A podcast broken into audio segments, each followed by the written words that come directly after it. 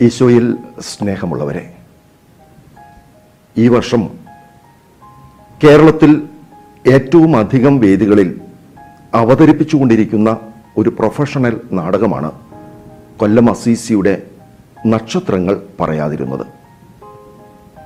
ഈ നാടകത്തെ ഊർജസ്വലമാക്കുന്ന ഒരു കഥാപാത്രമുണ്ട് മുച്ചുണ്ടൻ.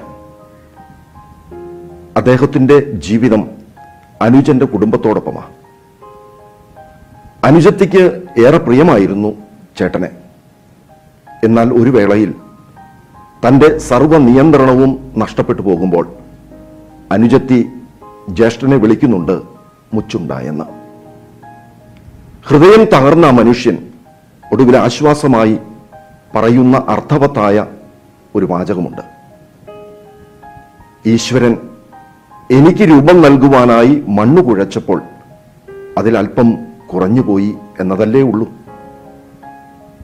ഈശോയിൽ സ്നേഹമുള്ളവരെ തിരസ്കരണം എന്ന് പറയുന്നത് ക്രിസ്തുവിന്റെ ജീവിതത്തിൽ ഉണ്ടായി എങ്കിൽ അനുദിന ജീവിതത്തിൽ ക്രിസ്തുവിന്റെ അനുയായികളായ നമുക്ക് ഏവർക്കും ഉണ്ടാവും.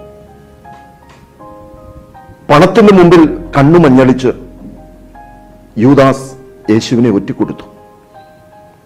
ഹൃദയത്തിലെ ചൂട് മുഴുവൻ വറ്റിപ്പോയപ്പോൾ ഒരു സ്ത്രീയുടെ മുമ്പിൽ ഈശോയെ പത്രോസ് തള്ളി പറയുന്നുണ്ട് ഒറ്റപ്പെടുത്തലുകൾ കുറ്റപ്പെടുത്തലുകൾ അത് ജീവിത അന്ത്യം വരെ ഉണ്ടാകുന്ന ഒരു യാഥാർത്ഥ്യമാണ്.